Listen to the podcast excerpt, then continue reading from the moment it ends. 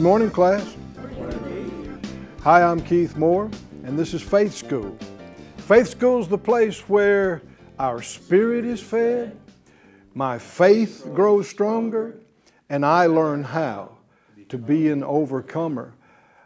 We lead with this because we want you to say this with us. In the very beginning moments of the class, we're already releasing faith, that faith is going to be built and strengthened. Get your Bible, get something to make some notes with, come on into the class with us. Put everything else on hold for a few minutes. If you're trying to do other things while you watch or listen to this, you're going to miss some things. You'll miss too much. So don't do that. Give it, it's just a few minutes. Give it your full attention. And let's believe God together for answers, real answers for right now. Father, all of us agree together, touching this, asking you for the anointing of your wonderful Holy Spirit. You said He would guide us into all the truth. He'd bring to our remembrance everything that you've said to us. He'd show us things to come. And so we reach out for that today. And we thank you for showing us what to do. We worship you as the Lord our God, creator of heaven and earth, the giver of every good gift. We thank you for being so gracious and kind and faithful to us as you always are. In Jesus' name, amen. Amen. Would you look again, please, in our great textbook, the Bible, to Mark 5. And then we'll also go to Luke 8. This is recorded in Matthew 9, Mark 5, and Luke 8, the healing of Jairus' daughter. We've been on this for a number of days now and are continuing. These passages are handpicked by the Holy Spirit out of the many, many thousands of people healed in Jesus' ministry. Why were these picked? Well, it's because they are timeless. They're anointed by the Spirit of God, obviously. They're living and alive, and they are timeless truths that apply to everyone in every generation, in every situation. There's such a wealth of wisdom in these. Our questions will be answered if we open ourselves up to His Word. And be ready to get rid of other thoughts you've had or preconceptions or things that you've learned even in church. You know, just because a preacher said it doesn't make it the Bible, right? Or just because a beloved parent or grandparent or somebody that you have respect for spiritually said something doesn't make it the Word of God. And even if somebody said the Lord told them, they can miss it. It doesn't mean it is thus saith the Lord just because somebody said the Lord told them. People have made mistakes. Oh, but this book is the standard. Do you believe that? We judge everything by the written Word of God, the Bible. It is perfect. No matter what anybody says about it. Now, I didn't say every translation was perfect, but the inspired Word of God in the original form, it is perfect. There are no mistakes. There are no contradictions. There are no flaws. If you think there are, it's because you don't know something.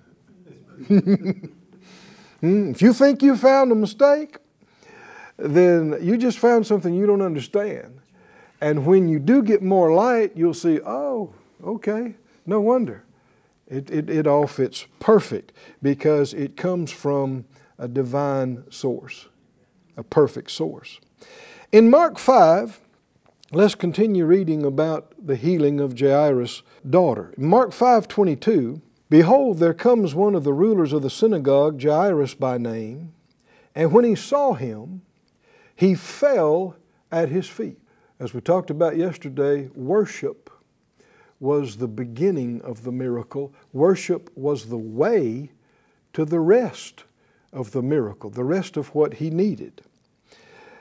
He besought Jesus greatly and said, "My little daughter lies at the point of death. I pray you, come and lay your hands on her, that she may be healed, and she shall live." Everybody say that out loud. She shall live. Shall. Not might, not could, not we hope so. You know, you have to watch about declaring your need. So many times people will say, "Oh, I need this. We have to have this. We've got to have help." There is zero faith in that statement. No faith at all. To say, I got to have X amount of money by the end of the month. We've got to have it. That does you no good at all. Amen. Are y'all with me, class? Amen.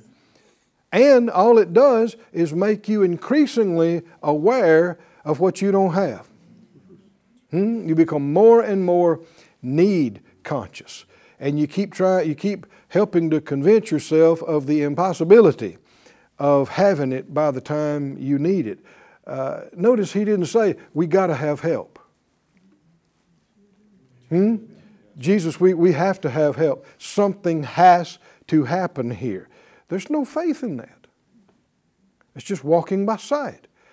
But do you hear what he actually said? She will live. She shall live. She will live. Oh, now that's faith. That's faith. No uncertainty.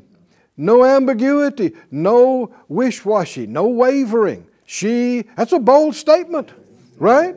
I mean, religious people would have said, "How do you know she will live?" I mean, a lot of people wished they would have overcame, but they didn't. And you know, you just never know what's going to happen. Well, that's not how faith talks. Now, faith is not just saying something off the top of your head. It has to come from a conviction based on something. And so he got this in his spirit. And Jesus, when he hears him, he hears faith. And faith redirected Jesus' day. Huh? Is that true? Is it true? Yeah. Jesus was doing something else. He was going somewhere else. And even on the way to Jairus' house, faith interrupted. Is that right? Interrupted Jesus' going to Jairus' house. And we got the woman with the issue of blood that got a healing. Faith. Oh, can you see why we have faith school? It's such an amazing, wonderful thing. And what you find out is that everything is not predetermined and written in stone that it has to happen a certain way. That would mean you don't really have a free will. The truth is, you have a free will. And we, through our faith, can cause the manifestation of God's grace and His miracle-working power to flow toward us and manifest in our lives. Hallelujah! Which is why Jesus said, all things are possible. To who? To Him that believes. He didn't just say all things are possible with God. He said that, but that's not the only thing he said. He said, and to him who believes. So Jesus and his disciples went with the man Jairus, and much people followed him and thronged him, the scripture says. Skip down to verse 35. And while he yet spake, there came from the ruler of the synagogue's house certain which said, "Your daughter is dead. Why trouble you the master any further?" Now, this is the bad report. This is the evil report. And this is the language of unbelief, the language of doubt, the language of giving up and quitting. Do you hear it? Why bother anymore? It's over. Can you see that? Now, this is not an isolated thing that you'll see. Do you remember when God delivered His people out of Egyptian bondage? And He got them over to the border of the promised land, and they sent the spies in. You remember that? And the spies came back. And two of them had a good report. You remember that? Joshua and Caleb. They said, oh, it's a fine place. Whew, you talk about orchards. You talk about vineyards. You talk about water. I mean, it's the place. It's everything we hoped it would be and better. Come on, God's with us. Let's go get it. But the other, the majority, did you hear that word? The majority, this was 2 out of 12. The other 10, they said, no. Now, they saw the same thing. Huh? And yet they didn't see the same thing. They heard the same thing, and yet they didn't hear the same thing. How many know it's a lot in how you see something? It's your perspective of a thing. Didn't Jesus say, take heed what you hear, take heed how you hear? He would say, him that has ears to hear, let him hear. Well, one time he asked an individual, he said, how do you read that? How do you read that? He knew what it said, but he wanted to know, how do you see it? And so the 10 didn't see it the way Joshua and Caleb saw it. Not at all. They said, are you kidding me? The walls are up to the sky. They're huge. There's no way you're getting through those walls. And if you did, you'd wish you hadn't. There are giants behind that wall. Biggest men we ever saw in our life. And they got chariots. Chariots were a big thing back then. They got chariots, but not only that, iron chariots. Iron chariots? Iron chariots. Iron chariots can just run right over you. And there's nothing you can do about it. And you can throw stuff at them and it just bounces off of them. They're bad stuff. They're bad. It's like tanks of the day. It was like their tank of the day. And so all the people, there are hundreds of thousands of people here hearing these reports. And they heard both reports. But which one did they go with? Does anybody know? Which one did they go with? They went with the evil report. And the Lord was angry with them and angry specifically with those 10 spies because He said they brought up an evil report against the land. And notice what's happened. They contradicted God. God said it's a good land that flows with milk and honey.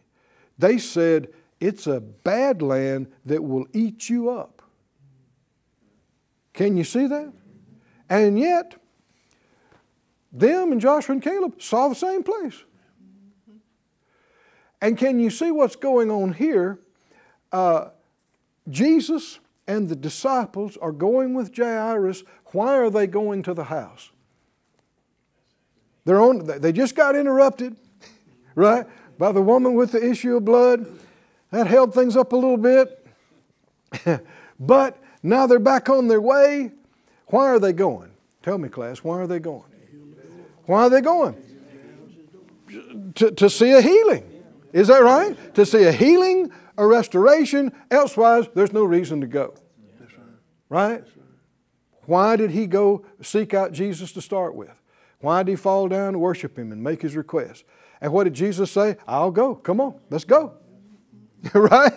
Why are we going? We're going to see a healing.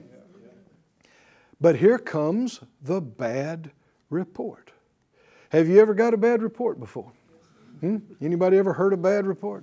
Evil report ever came to you? I know it has. If you live a whole lot longer, you reckon you'll get through your whole life without ever hearing any more bad reports? Oh, friend, bad reports are on the news cycle 24/7. Is that right there? And with all of our social media and all the internet, oh, dear me, you are surrounded by bad reports morning, noon, and night from every conceivable place. But it's up to us which report we believe. Right? I mean, we sing a song sometimes, don't we? Whose report? Will you believe? Anybody know the rest of that chorus? We will believe the report of the Lord. And can you see that's exactly what happened in a moment of time. They're on their way to the house. They're on their way to see a healing. And these people come back from Jairus' house. And these are people he knows and who knows him. You've got to remember, Jairus is an important man in the synagogue. And that's why you see this real turnout of mourners. And it was also, there were musicians. I mean, these are like professional mourners.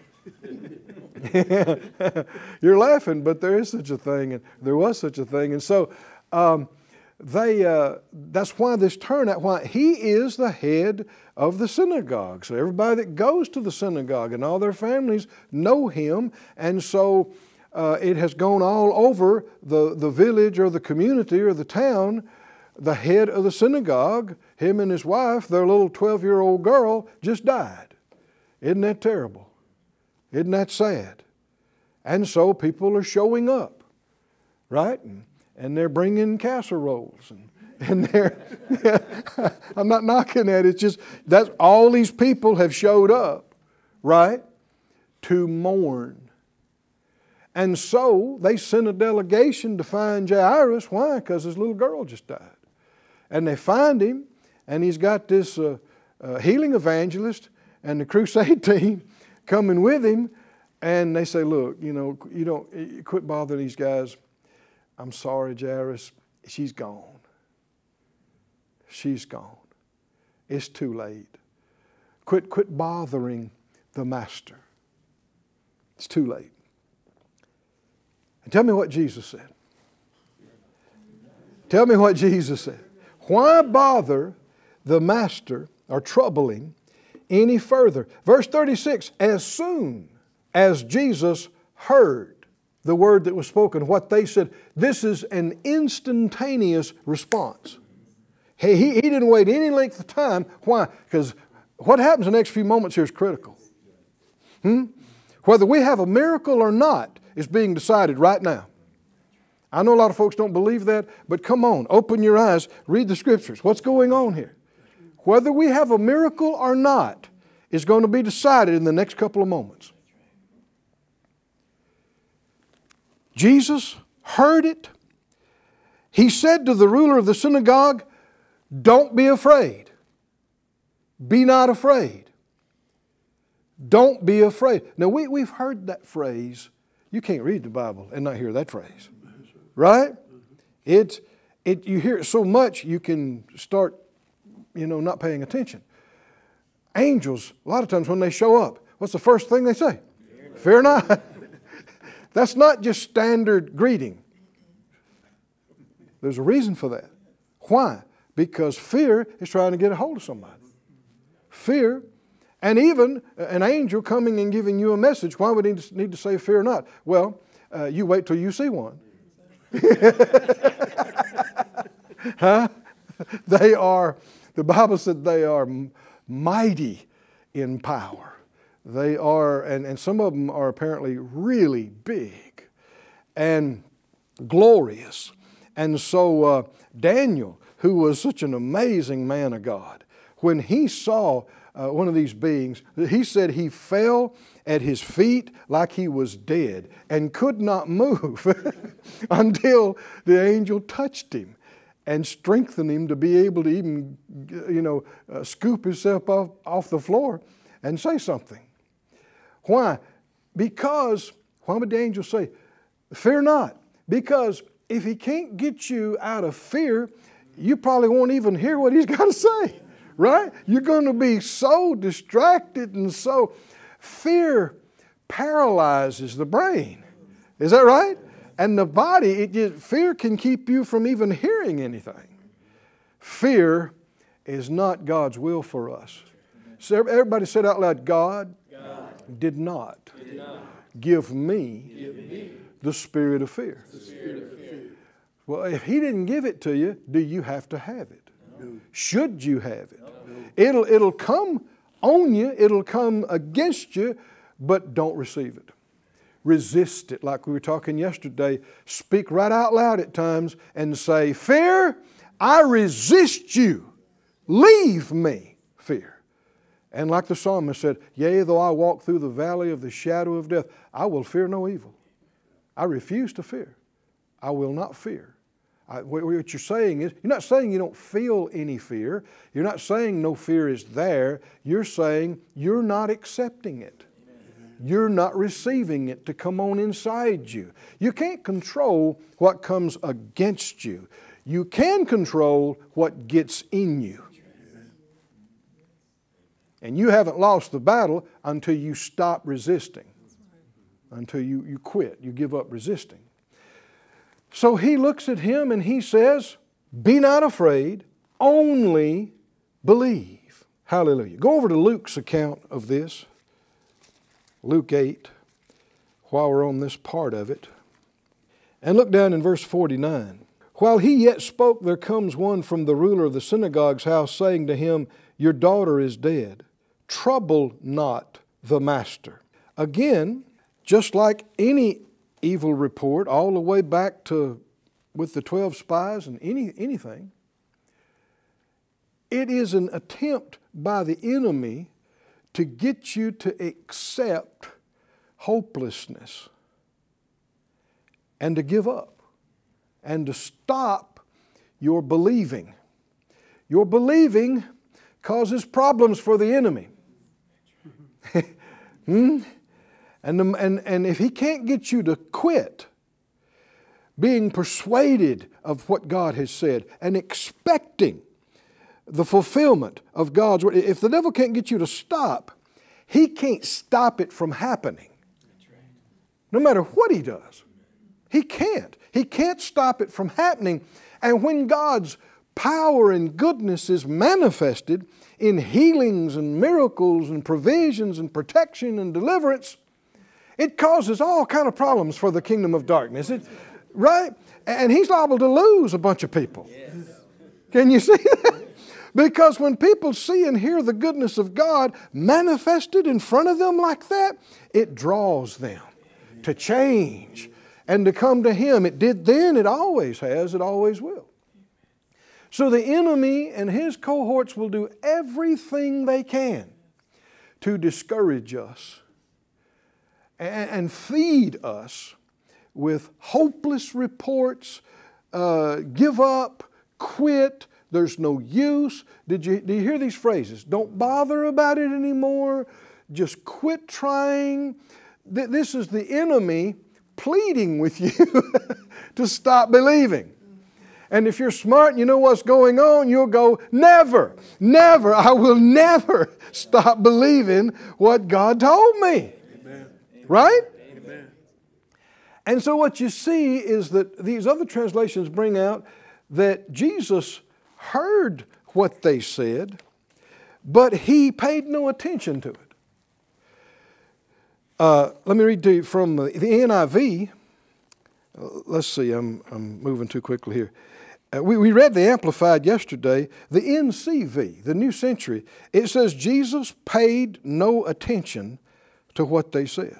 The BBE says, Jesus giving no attention to their words, he said to the ruler of the synagogue, have no fear, only have faith.